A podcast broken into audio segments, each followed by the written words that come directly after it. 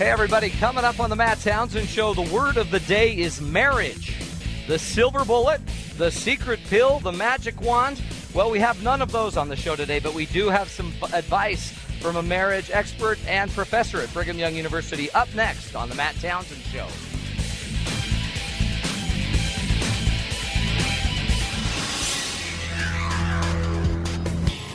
Good afternoon. I'm Devin Dewey for SiriusXM 143 BYU Radio. Seven American troops were killed in a helicopter crash in Afghanistan. U.S. officials say three of the seven were special operators, including a pair of Navy SEALs. As of this time, the cause of that crash is still under investigation. Shortly after White House Press Secretary Jay Carney spoke, American officials said initial reports indicated the helicopter was not shot down, though the Taliban claim their fighters were responsible for bringing it down. Four others on board were also killed, including three Afghan security force members. Sagar Meghani, Washington.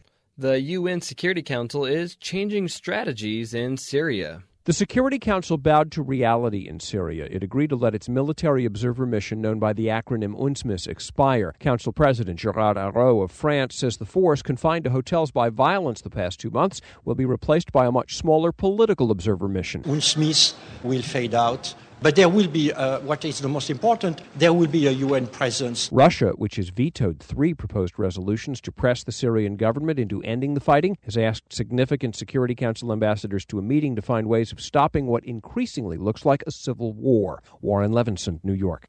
Meanwhile, Syrian forces have leveled a neighborhood, killing dozens. Human Rights Watch charges Syrian airstrikes destroyed a neighborhood in the rebel held northern city of Azaz, killing about 40 and wounding 100. AP reporters saw nine bodies, including a baby. The rights group called the scene horrific. The fighting threatens to spread to neighboring Lebanon. Shiite clans there say they've kidnapped dozens of Syrians, demanding the release of a relative by the rebels. Lebanon has its own sectarian tensions. The Syrian civil war could set them off. Mark Levy, Cairo. And Mitt Romney says President Obama is running a campaign of hate. Romney repeated the charge at a South Carolina news conference. The kind of uh, divisiveness that I think is unbecoming of the presidency. And he cites Vice President Biden's remark to an audience including blacks that Romney's plans for Wall Street would put y'all back in chains. Admitting Biden's word choice wasn't the best, White House Press Secretary Jay Carney calls it a non issue. An attempt to distract attention from the issues when one side is losing the debate over the issues. Former GOP hopeful John McCain says the president would do well to drop Biden from the ticket ticket. One place I would not go for advice on running mates is to Senator McCain. Mark Smith at the White House. You're listening to BYU Radio on Sirius XM 143. I'm Devin Dewey.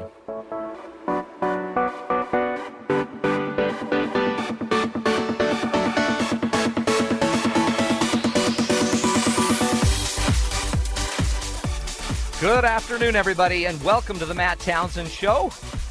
We're broadcasting live this week at Education Week at Brigham Young University at the Wilkinson Center, right on the campus of Brigham Young University, where 20,000 people have gathered to improve their education, to learn more about life. Uh, they're taking classes, about a thousand classes this week on education, religion, marriage and family, genealogy, their health, history, and so many more and they're just walking around, uh, filling their brains full of stuff. Now, this entire week we've been coming to you live. We've been talking about uh, a bunch of different topics, continuing your education. We talked about stress. We're going to be talking about marriage today and get into some of the tools and the keys to a healthier, happier marriage.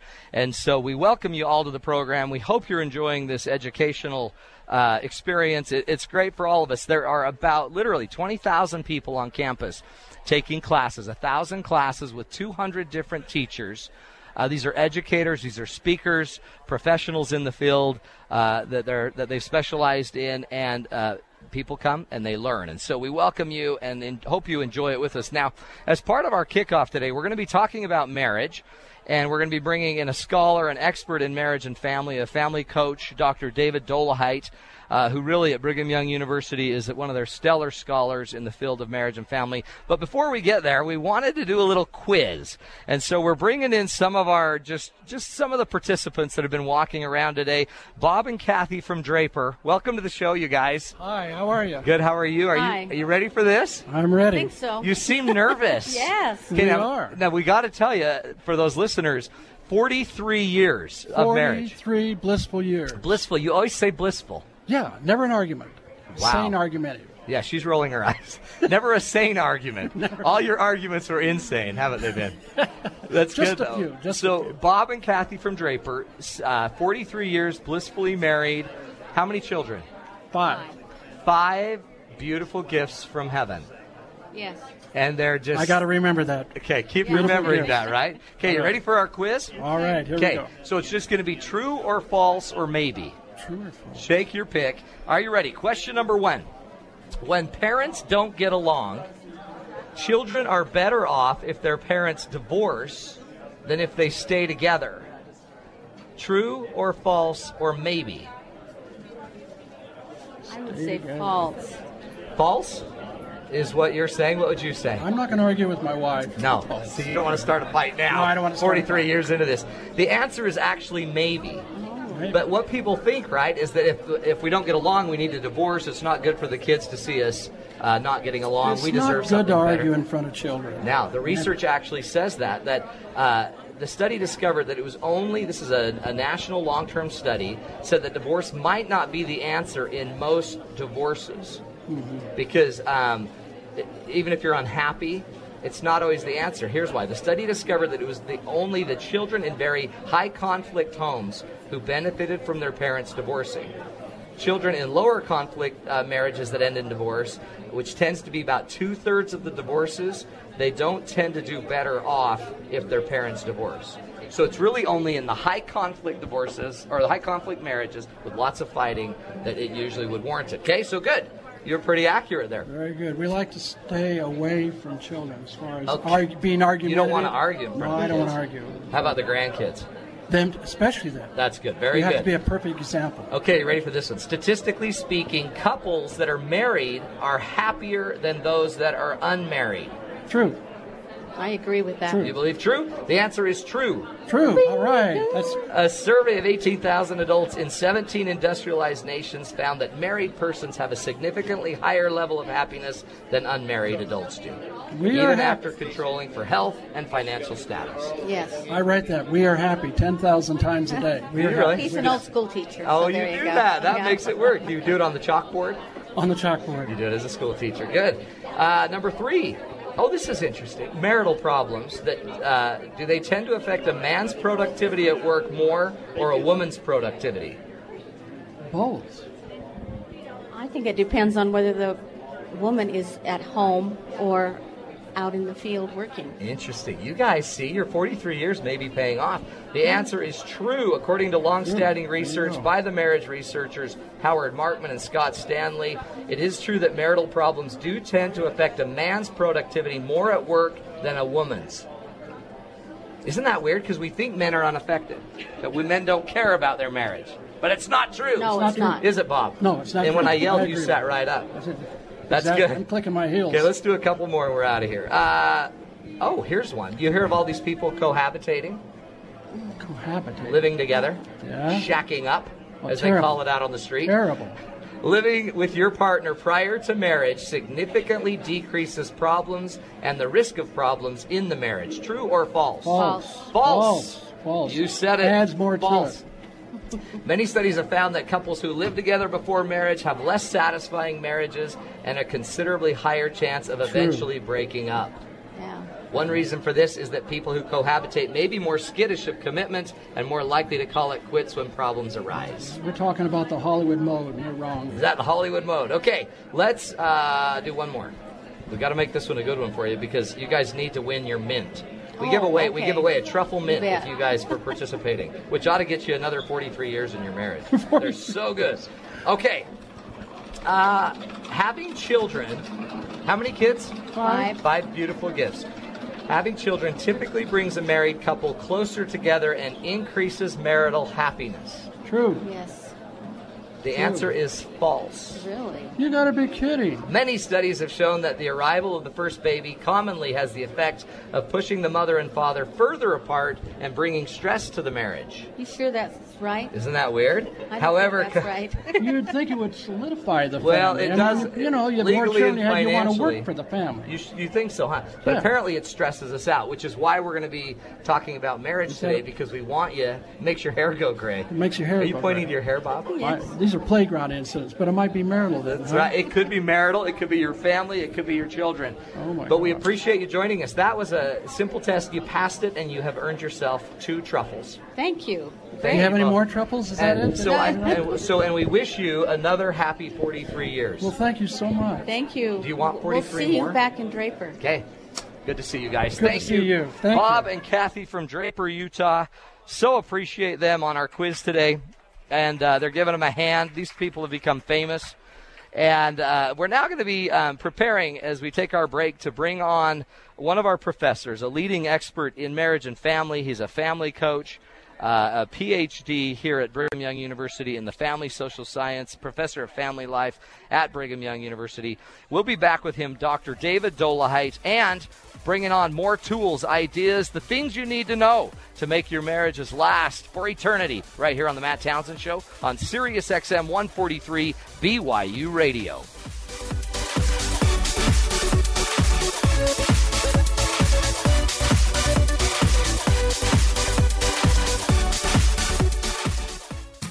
Sirius XM 143. BYU Radio. Coming up, how looking at solar flares shares something in common with your next medical x ray. This is Innovation Now, bringing you stories of revolutionary ideas, emerging technologies, and the people behind the concepts that shape the future. The next time you go to a hospital to get an x ray taken, you can thank NASA for an innovation that makes that x ray machine better and safer to use. When NASA launched a special imager for studying solar flares, they broke new ground in how to look at X rays from space. The imager is something like a telescope, but instead of bending and focusing visible light with glass lenses, it had to bend and focus X rays coming from the sun. Glass doesn't cut it for this job. The lens for a solar spectroscopic imager uses complex grids of metals called collimators to do the jobs of lenses and filters. Virginia based Microsystems worked with NASA's Goddard Space Flight Center to develop these grids and the unique methods of building them to high precision. The space probe was an outstanding success, imaging over 50,000 solar flares. But the good news for your broken bones is this grid technology is now inside hospital x ray machines, giving it the same space grade precision and quality while using less radiation. For Innovation Now, this is Buddy Rubino. Innovation Now is produced by the National Institute of Aerospace through collaboration with NASA and is distributed by WHRV. Visit us online at innovationnow.us. There's an answer to every question, a solution to every problem. What place should the provision of education or healthcare occupy on the list of social and political priorities? Join a group of leading scholars and experts in the conversation about practical and constructive solutions to today's societal issues. BYU's Wheatley Forum shares motivating and inspiring ideas on the present and future of our world today. Join us on Tuesdays and Thursdays at 2 p.m. Eastern on Sirius XM 143 BYU Radio.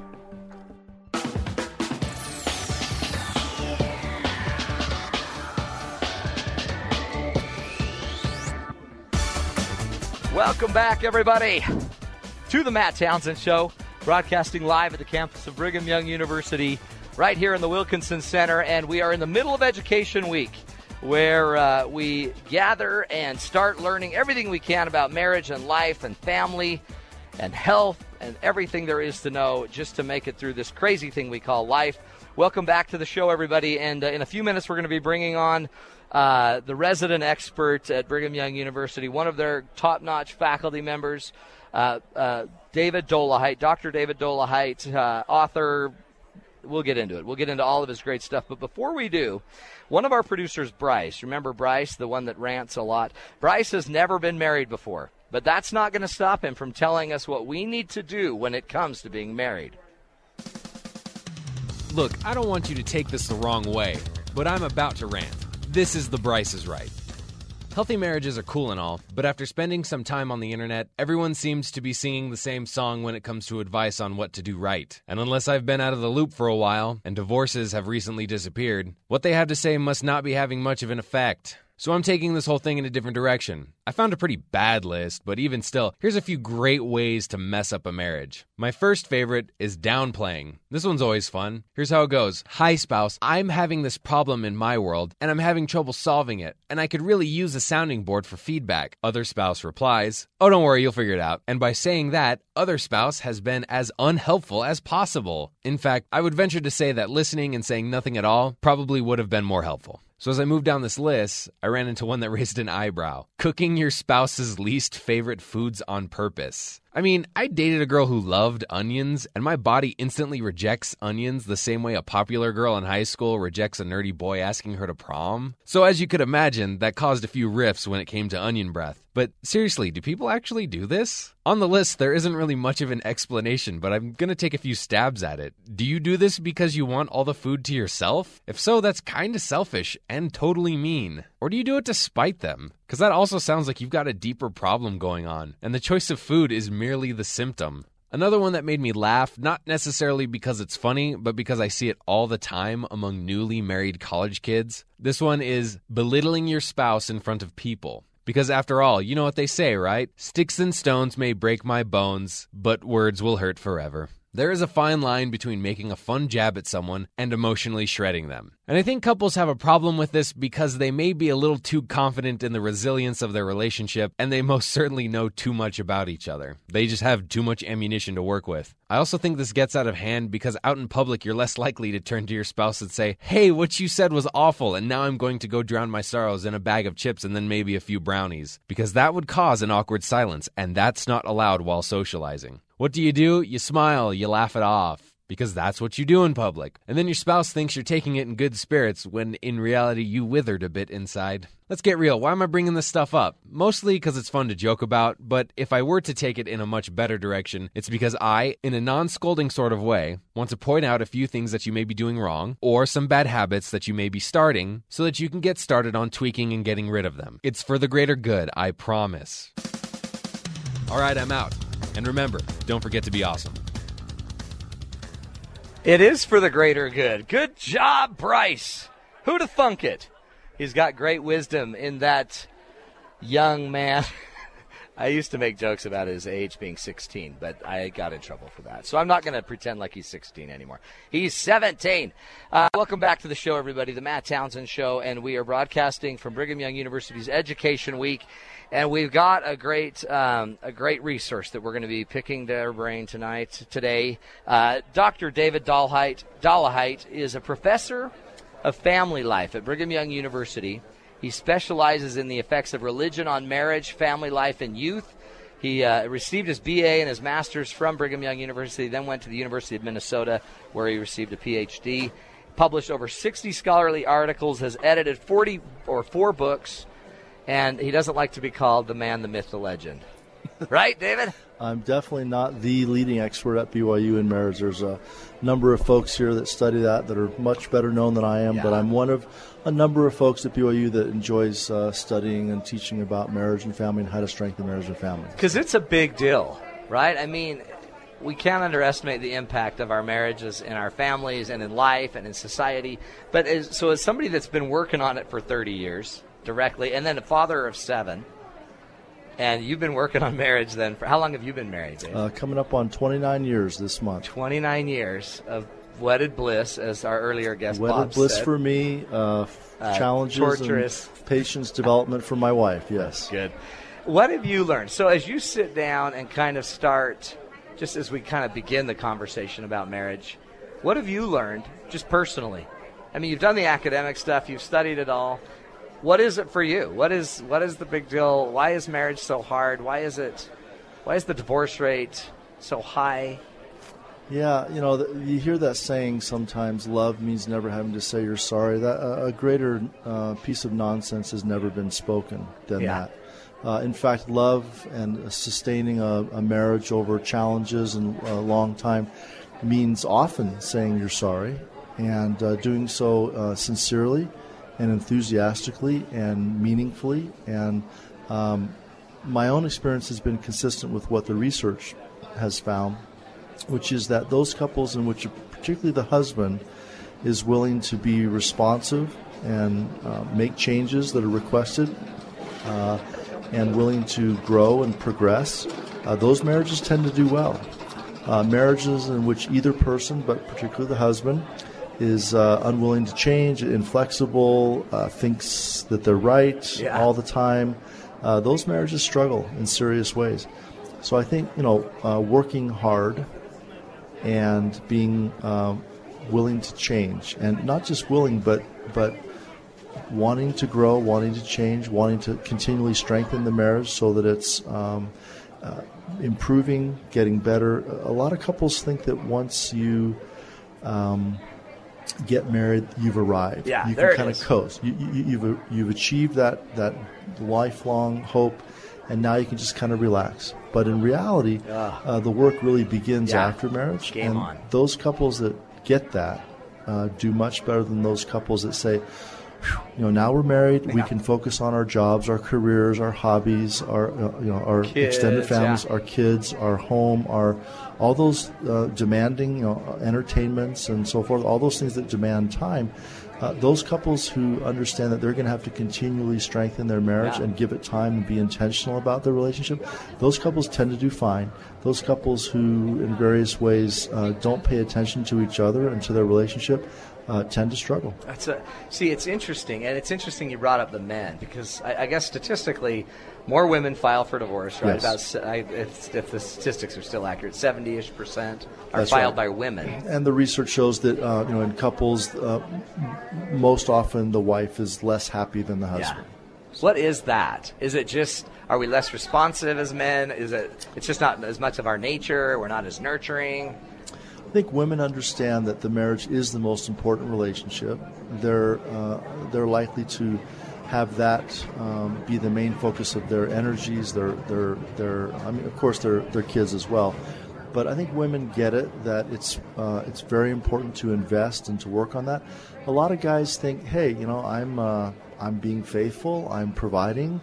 I come home at night. I don't Yeah, what's beat her. I don't drink. Uh, wh- what's wrong? Yeah. Uh, and so, it, um, the, the one of the main, if not the main, factors is uh, a, a responsive husband. One, one of my friends, um, you know, when I sort of we were talking about marriage, he said that he and his wife uh, discovered the secret to marital happiness early in their relationship. He said, "I learned that uh, I don't try to run her life, and I don't try to run mine."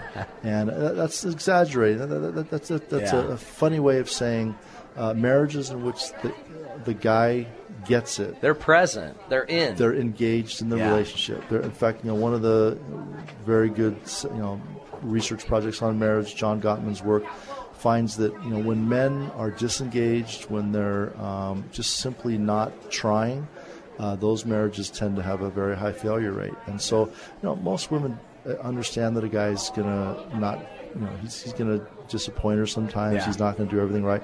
But if he's trying, if he's working on it, if he's engaged, if he's listening, if he's if he's trying to to be responsive, um, that's that's Right. a huge thing. You don't have to be perfect. It's just they just need to see energy. They need to see a desire, some hope, some plan. It's interesting. Just having a plan that we're going to work on something seems to help. One, one of the things I focus, the main thing I focus in my research is the effects of religious beliefs and practices on marriage. And one of the things that we find is that religious couples tend to do better in many ways than non religious couples. Those couples who are very involved in their faith community. And it can be any um, faith. Any faith. They tend to do better. And one of the reasons why I've learned from my interviews with uh, lots of different couples in uh, various parts of the country of various faiths. One of the reasons why they tend to do better in marriage is because religion, you know, you go to church, you go to synagogue, you go to mosque on a regular basis. You're um, you're engaged in getting better as a person. Right. You're trying to uh, you know repent of what you're doing wrong. You're trying to live up to some high ideals of fidelity and and honesty and kindness and generosity and so forth. And you know, much of religious faith involves teaching people how to be more loving, more patient, Yeah, more understanding, yeah. more forgiving. And all those things make a huge difference in marriage. And so religious couples have kind of a leg up, kind of an advantage uh, uh, over those who are not particular. Not to say that there aren't many good marriages among Right. couples that aren't religious, not to say that there aren't many bad marriages among religious people, of course. But on average, the studies are pretty clear that religion brings some real benefits. And one of them is you know, problem solving. Is when couples are having some conflicts and some trouble.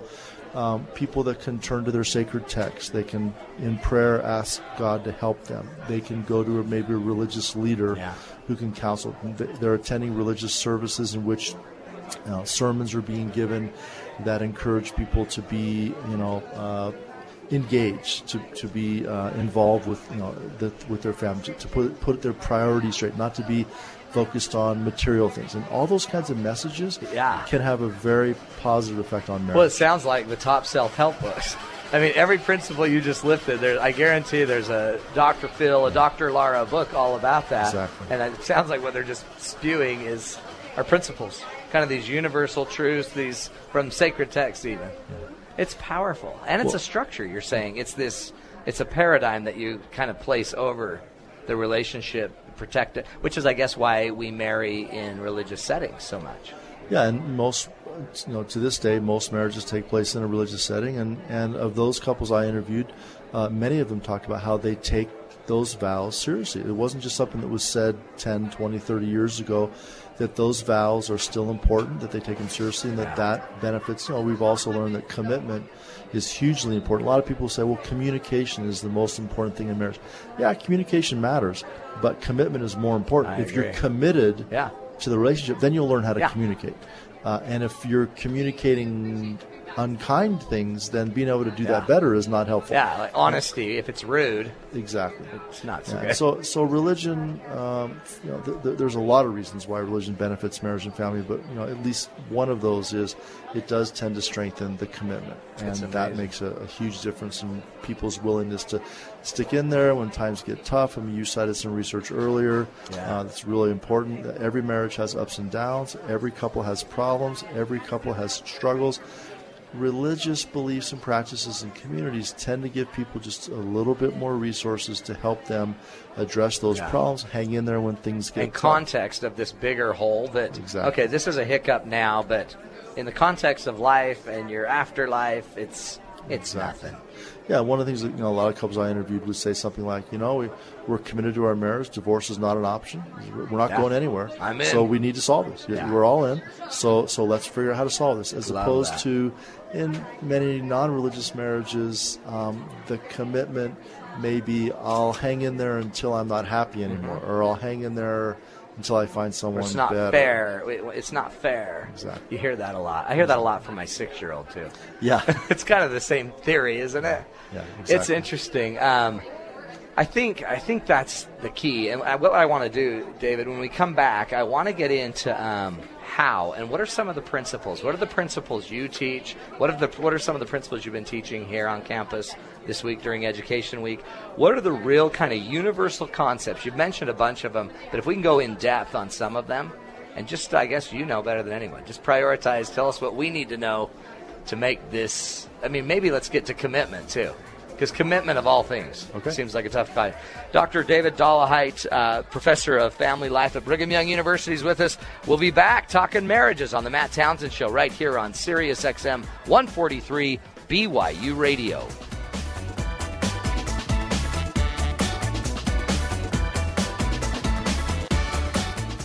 Sirius XM 143. BYU Radio. BYU Radio is your home for Cougar Sports. And after each weekend's action, don't miss True Blue. Each week, join host Dave McCann and the entire True Blue team as they bring you highlights, analysis, and interviews from all the major BYU sports. New episodes air every Monday at 8:30 p.m. Eastern Time, with repeats Tuesdays at 12:30 p.m. and Wednesdays at 6:30 p.m. Here on the home of Cougar Sports, Sirius XM 143, BYU Radio. Good afternoon. I'm Devin Dewey for Sirius XM 143 BYU Radio. Mitt Romney says Senate Majority Leader Harry Reid's comment that he paid no taxes for some years is completely false. Reid has said it's possible the reason Romney has refused to release more than two years of tax returns is because he did not want to reveal he had not paid taxes. Romney tells reporters in South Carolina that's totally false. Every year I paid at least 13%. And when you factor in what he's given to charity, while the number gets well above 20%. Romney has released his 2010 tax return and says last year's version will come out before the election. Sagar Meghani, Washington. The Justice Department has ordered changes in Verizon's joint venture deals with cable companies. The deals are between Verizon and the nation's four largest cable companies Comcast, Time Warner, Bright House, and Cox. Acting Assistant Attorney General Joseph Wayland says consumers would have been hurt without the changes ordered. Competition among these companies would have diminished, and consumers would have ultimately been harmed by paying higher prices and receiving lower quality services. One of the changes prohibits Verizon from selling the cable company's products in the same areas where it sells its competing Fios services. David Melendi, Washington.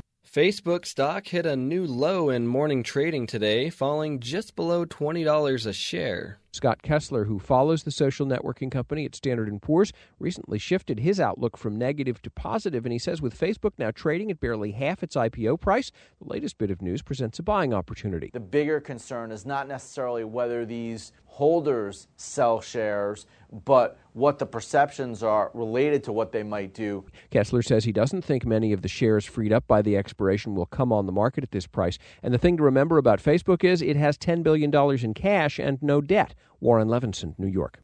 And a new report says drought conditions are getting worse in some states. The National Climatic Data Center says the amount of land suffering exceptional drought spiked in Kansas and Nebraska. In the nation's leader in corn production, Iowa, drought conditions eased a bit thanks to recent storms. Severe weather rolled through parts of the nation's midsection last week, offering some much needed relief to farmers punished for months by the widest U.S. drought in decades. The Agriculture Department has twice cut its forecast for corn and soybean output because of the drought. I'm Ed Donahue. You're listening to BYU Radio on SiriusXM 143. I'm Devin Dewey.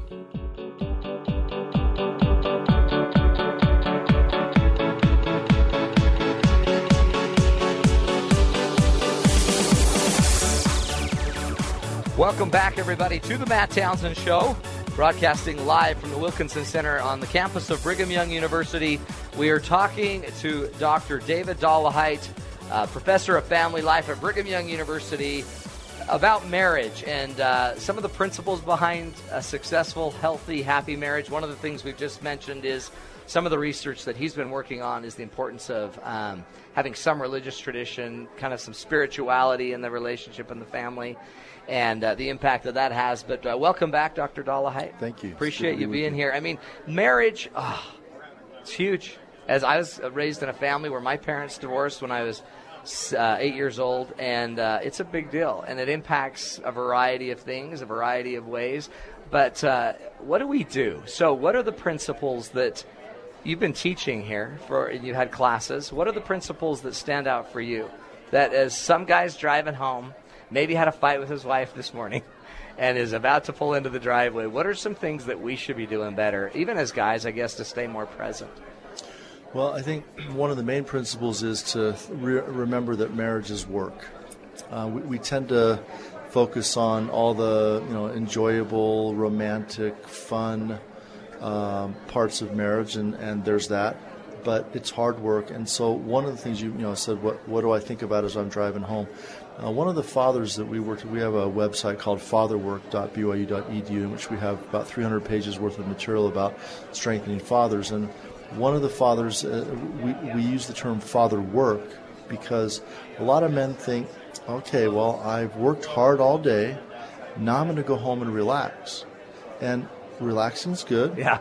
But if you think I'm going to go home and not do any more work, and you're not remembering, uh oh, the most important work that I do is what I do in my own home. Yeah. The most important work I do is not what I do at the office or at the shop.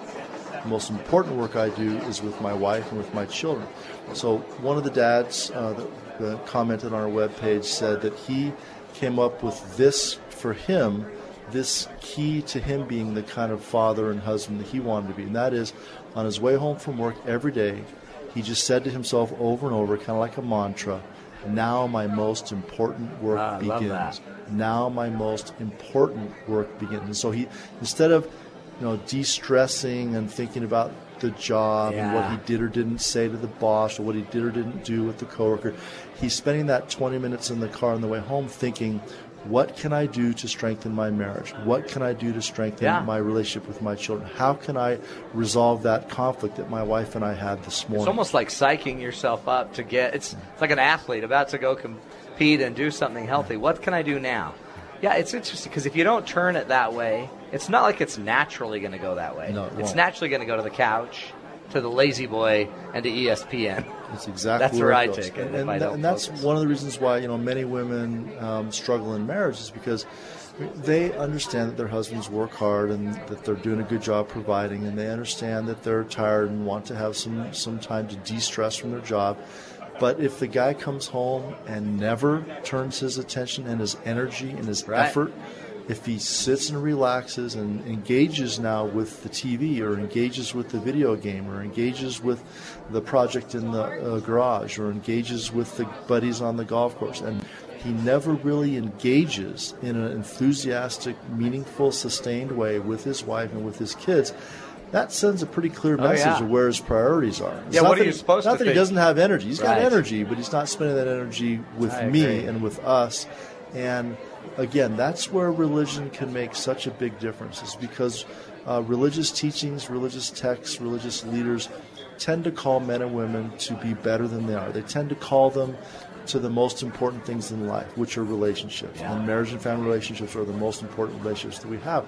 And so, men and women who understand that yeah they need to provide a living yeah they need to take care of the of the groceries and the budget and the and the chores and yeah they need to talk with their kids about their homework and yeah they need to you know they need to do all that stuff but what they really ought to be focused on is strengthening relationships and those guys and gals who get that, and most gals get that. Yeah. So it often is the guys who need a little bit of reminding and encouragement that, hey, um, you're a smart guy, you're a hard worker. Now take that energy and those smarts and focus it on how to make my wife happier, how to help my kids be happier, how to strengthen that relationship, and then uh, things tend to go well in those families. It's interesting. It's almost automatic, isn't it? I mean, if you just kind of direct your attention to it, they're smart men.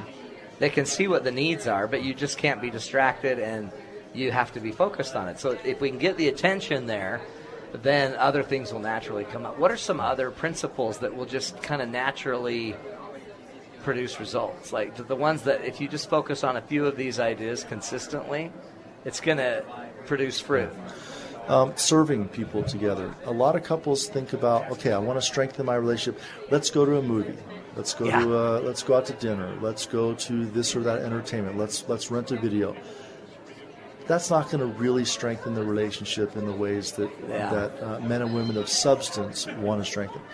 Now, let's strengthen our relationship. Let's go and bless someone else. Let's go and serve. Let's, with our kids, serve someone that needs served. Let's go out and do something uh, meaningful. And again, this is why religious organizations, religious communities can be so helpful to couples, is because most religious organizations, most most congregations, have a number of things that they do to try to help. And when a couple goes together and visits someone that's lonely Yeah. Or brings food to someone who's hungry, or uh, helps someone who needs something done in around their home, yard work. It doesn't have to necessarily be spiritual slash religious conversation or Yeah. work, although that's great It could be doing a yard work It could be someone. anything. But when a couple serves others together, then they. and That's one reason why. I mean, it was mentioned earlier. You talked about how having kids can um, can be a stressor for couples. Yeah. That that's often true, especially at first. But many couples, again, especially religious couples, Yeah. they learn how to see their family and their children as what they do together to serve. So they don't see this as the kids divide us. They see this as together we're serving and blessing our kids. Let's talk together. Let, you know, let's have a couple counsel, a couple conversation, a couple planning meeting on a regular basis where we talk together. So how are we doing? How can we get better? How can we serve others? How can we do better with our kids so that they're on the same page, that they're a team working together to to be um, meaningfully involved with other people and helping See, people. well, and it's interesting. The neat thing about service, it- when you rendered service, you feel different. And I'm assuming that if I feel different doing that, and my wife feels different, my body might attach these feelings to each other. So it attaches Exactly. that spirit of service or that good will to each other, uh, which is so beneficial. And then the same thing goes to serving each other. So Yeah. again, uh, many men might think, "Oh, I want to make my wife happy. I want to strengthen our marriage. I'm going to bring her flowers. I'm going to uh, light candles, and we're going to do some romance." Uh, that can be okay, but even better for most women would be I'm going to jump in there and help her. Uh-huh. I'm going to think about what I can do um, to commit myself to making her life easier. And those tend to be little things. They don't tend to be big romantic. Ditches. Some guys tend to get a little caught up on big romantic Yeah, gestures. took you to Hawaii. Exactly. Not on, uh, uh, uh, because what women tend to notice and appreciate is little thoughtful things in daily life. Not to say that they don't also enjoy the romantic gestures, those are Right. fine too. But if there's nothing but romantic gestures and there's not much help with the daily stuff, that's not going to be a good recipe for marital It's almost success. like it's the the big romantic gestures are the paint on the wall, but you have to build the wall. You have to build the That's building. You have to build the house. Everything can be pretty, Yeah, but those are the ones that. I see falling apart. Are the ones that just have a lot of prettiness with no structure. So and it's powerful. Um, I, I, I'm sorry, was it Bryce who had the little? Yeah? Bryce, the Br- Bryce, you know, talked about um, making sure not to use humor to belittle. Yeah. And uh, we were talking a little bit, so I didn't catch everything of what he said, but that's one of those things where. Um, Sometimes the only way that some people know how to connect to other people is through humor and through kind of, uh, just kidding, just Yeah. joking. Um, that's fine with your buddies. That's not fine with your wife. That's not fine with your kids. With uh, in a marriage relationship and with kids, um, it is almost never a good idea to use humor as a way, you know, to um, to send a message. Uh, because what often happens is people say things and they really mean those things, but they say it in a sarcastic or say, and then they say, "Just kidding," but they're not kidding. That's No, what they really everyone mean. knows, yeah. Everyone knows that they're really saying that.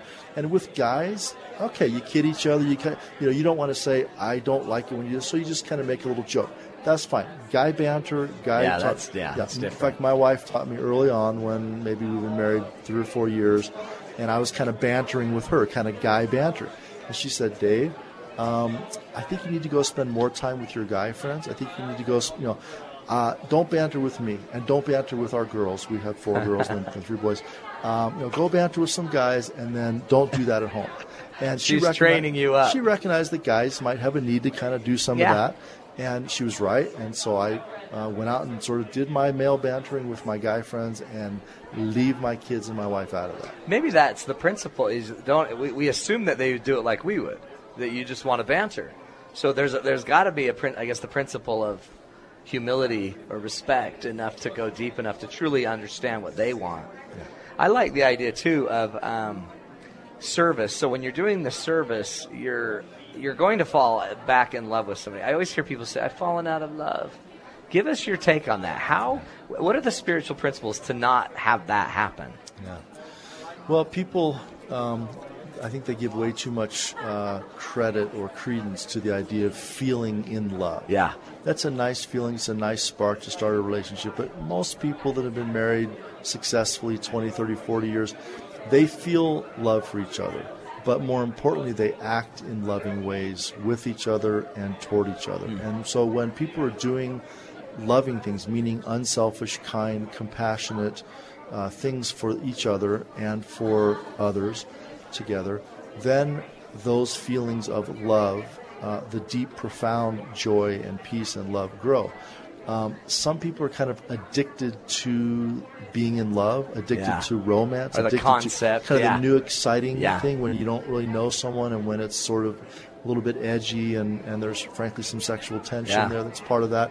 Um, people need to learn how to sustain love and those feelings of you know being in love, those kind of romantic, romantic feelings, those are a byproduct. Mhm. Those shouldn't be the, the, The goal, product, yeah, the only what, product, what you're yeah. about.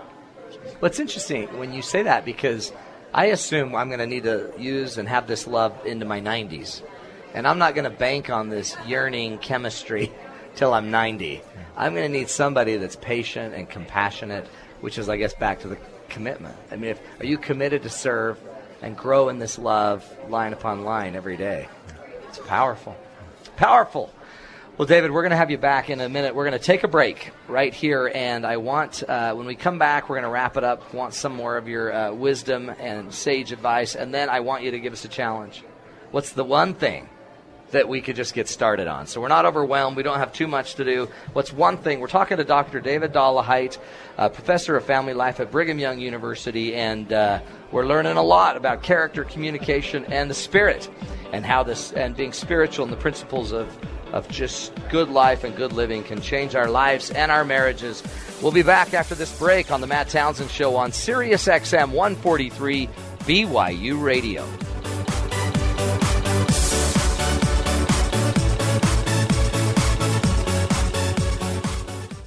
Connect with Matt on BYU Radio's Facebook page and Twitter at BYU Radio.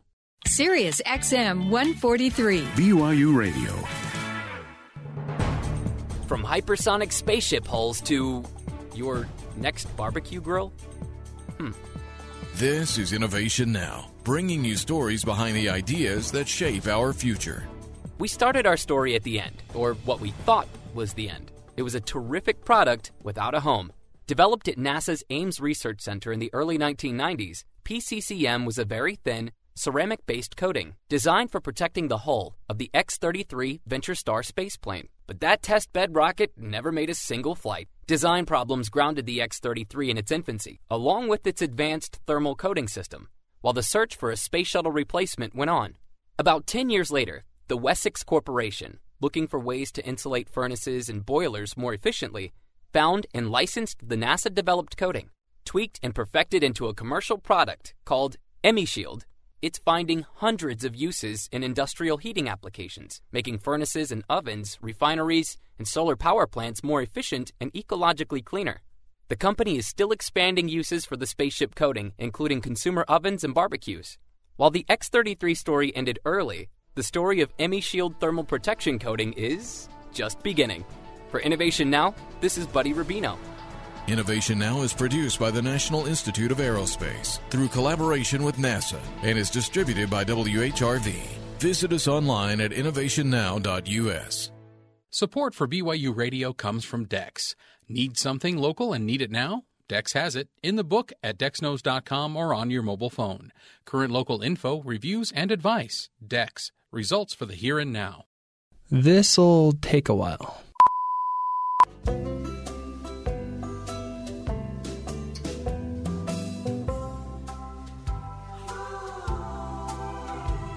Sometimes it's better to take things slow.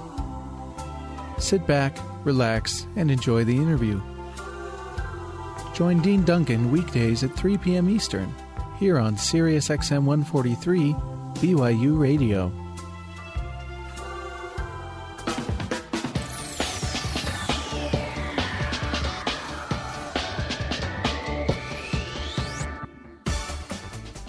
Welcome back, everybody, to the Matt Townsend Show. Wrapping up today's show on marriage and how to make the most of your marriage, uh, create healthier, happier lives. And we're uh, broadcasting live from the Wilkinson Center at Brigham Young University, where they're uh, in the middle of Education Week uh, here on campus. Now, as, as we've been talking about marriage, we know strengthening marriage can be a difficult task but it might even be more difficult for some to get around to the marriage part in the first place. Here's Corinne Collins reporting on what it's like to live alone and how that might be what she wants to do forever.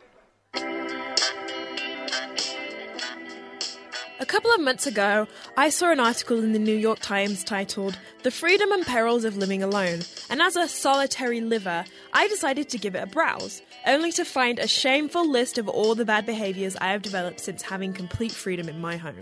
While I'm not quite Kramer and washing my vegetables in the shower, I have developed secret single behaviors. You know, stuff you do when there's no one else around. And I was pleased slash horrified that some of the people mentioned in this article had done the same things. The laundry list of bad habits includes running in place during commercials, speaking in conversational French while making breakfast, singing loudly in the shower, removing only the clothes you need from the dryer, leaving clothes on the kitchen counters, leaving dishes in the sink for days on end, having house clothes that you wear when there's no one else around and change out of for visitors, staying up until the wee hours, not closing the bathroom door, talking to pets about work projects, eating meals in front of the refrigerator, subsisting on cereal alone, and eating French bread pizzas for every meal.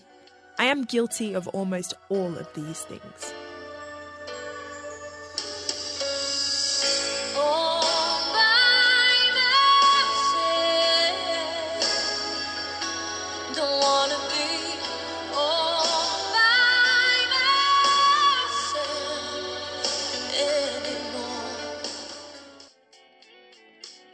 Does that affect my relationships and friendships? Well, since I don't live with what the article terms social checks and balances in my home, I am free to develop my quirks and have noticed that I've become pretty selfish about some things as I've lived as a solitary singleton. If a friend comes over and doesn't put my water bottle back in the fridge, or put the dishes in the sink, or put something on the wrong counter, I have to try not to say anything. I also can't take impromptu guests because I'm often dressed in house clothes instead of regular clothes. I'm also very picky about my things, and I don't like anything to be displaced or moved around because I'm not used to having to accommodate anyone but myself. But would this make it difficult for me to live with someone ever again? I'm gonna say yes.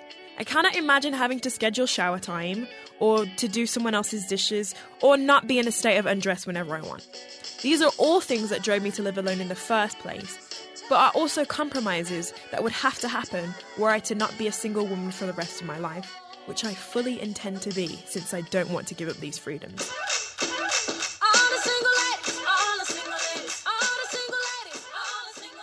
And having what the article's Chad Griffith terms days of Chad when he's away from his significant other and drinks champagne in the shower isn't enough. I want to be free all the time, even if it does lead me to walk out of the house with mismatched shoes. No social checks and balances, remember? Because I'm completely unjudged and unfettered in my apartment space. So, what I'm saying is that I enjoy my freedom, and currently I'm not giving it up for anyone. And I mean anyone. Could I adjust to living with someone again? Probably, with lots of tantrums and tears, but until it absolutely needs to happen, it's not going to.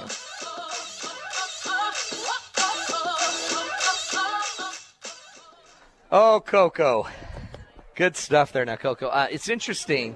We're going to bring on Dr. David Dollahite, professor of family life at Brigham Young University, and have him respond to Coco, um, or Corinne Collins, as we call her. But now, Corinne has a dog named Max, and she's already given up her freedom for that dog. Interestingly, she didn't want to not, she didn't want to be fettered, but uh, she has already given it up. What's your take on that, Doc? On the dog part or about the staying single part? Well, there's certain benefits to getting married. Yeah. But by the way, some of those things she does, I do, and I'm married. So you can get away with a lot of those and be married. Yeah, I think uh, the people in marriage have. Uh, there's all different ways of being married, and some people, you see couples that are older and they seem like they're just uh, exactly alike, and they sort of finish each other's sentences, and they seem to do everything together. But there's a lot of very happy marriages in which people live pretty independently. Yeah. They, they live kind of their own. They, have, they, they work out ways to have their own space and their own interests and their own, you know, parallel lives, but they're also happily married. Yeah. And you know, for some people that would be enough. For other people that wouldn't be enough. So I think a lot of it depends on deciding what you really need most, and then Yeah. finding someone who's happy to support you in what you need and and uh, be with you in the ways that uh, that work best for you. But You can negotiate the relationship and, and get out of it what you need. As we wrap it up, uh, Dr. Dollahite, Dollahite, tell us this. What's the, I mean, there's not one thing, but if you think about it, you brought up a lot of spiritual things. So, what, what are the thing, what's the thing? What's the one option, the beginning, the first step that we should really focus in on to have some more leverage? Yeah, uh, I had a um, reporter call me one time and ask about you know what's going on with with marriages and, and families and how come you know men aren't willing to have children and how come there's all these challenges. And I said, well, you probably don't want to hear what I have to say. It was from a secular magazine. I said, I said, I, think it's uh, really ultimately a spiritual issue. She said, no, no, spirituality is big here in California. You, you can talk about spirituality. In my opinion, from what I've observed, from what all what all the research shows, those couples who are not simply working on a relationship with each other, they're also each working on a relationship with God. Hmm. And together, they're working on getting to know God, serving God, uh, being responsive to God's will in their life, and together um, building something more than just the two of them. And that might be with children, that might be Yeah. with their faith community. Uh, wh- that is when couples are only focused on each other, they, they only gaze into each other's eyes and they never seek the face of God. They never together seek to bless and to serve and to love others. Um, that marriage often tends to be um, solipsistic. It tends to be kind of, it just kind of dies on itself. You've got to have new energy. You've got to have, you know, for a couple to sustain a happy relationship over decades of time, you need power greater than your own human. It's almost mind, a new energy. own- You need some other energy. you need power feeding beyond your this. own. So I would say, um, if you're not currently taking your faith life seriously, um, give that a try. I've worked with a lot of couples where uh, they were about to divorce, and uh, they someone convinced them to give God, give faith a chance, and they got serious about their faith, and it saved their marriage. Yeah. And it doesn't have to be. I mean, people ought not to wait until things are so bad they can strengthen their marriage and their uh, their relationship with each other by strengthening their relationship with a being who is all knowing and all loving and all compassionate and, and understands exactly how to help people. And couples who do that together uh, have a depth of commitment, a depth of communion, a depth of peace, a depth of ability to forgive, to grow, to love um, each other that is not possible without God as part of their relationship. Oh, it just so deepens the tool set, doesn't it? I mean, it it it makes it infinitesimal. You can Exactly. now you can handle anything because you have now have an infinite context, something bigger than yourself. Exactly. Something to lose yourself for. Dr. Dollar, I appreciate it. Excellent insight, excellent ideas. Um, again, if people want to get a hold of you, they can just go look you up. Brigham Young University, Dr. David Dollahite. And uh, really fascinating man, father of seven, four daughters, by the way, grandfather of two, and uh, um, powerful stuff. Appreciate you being here. And those listeners out there, hope you've picked up uh, some peace, some ideas as we've kind of uh, just probably barely just skimmed the surface of marriage, relationships, and family. And it's interesting, too. I loved how he brought in the spiritual stuff. It, you, sometimes you just overlook some of those spiritual components. Um, having a really powerful charity or a really powerful cause can also bring that spirit in, as can just getting back to your basic uh, belief systems, your core beliefs, some of your scriptures. Um, whatever your faith or your religion. There is power there. And again, as we've talked about on the show so many times, there's an essence inside of us, uh, each one of us. Again, as, as we do this show, our goal is to help you reach down deep inside, find that great spirit, the spirit that's inside of you, and connect it to to others and serve the world and connect to your God above. So, folks, thanks for listening to us. We so enjoy you listening. Again, we're here Monday through Friday, 3 o'clock, uh, e- uh, 5 o'clock Eastern Time, and also 7 o'clock Eastern Time. And tomorrow morning, you can listen to us again at 6 a.m. Uh, Eastern Time as well. Thanks for joining us. We'll be back tomorrow right here on The Matt Townsend Show on Sirius XM 143 BYU Radio.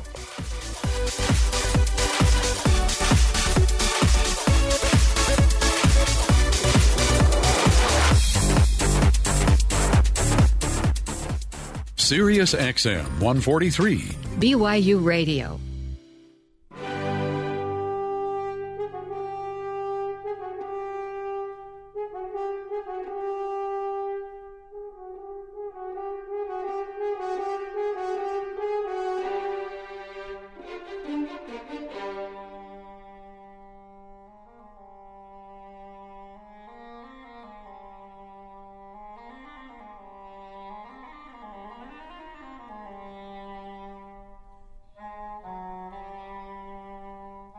KBYU FM, HD2 Provo.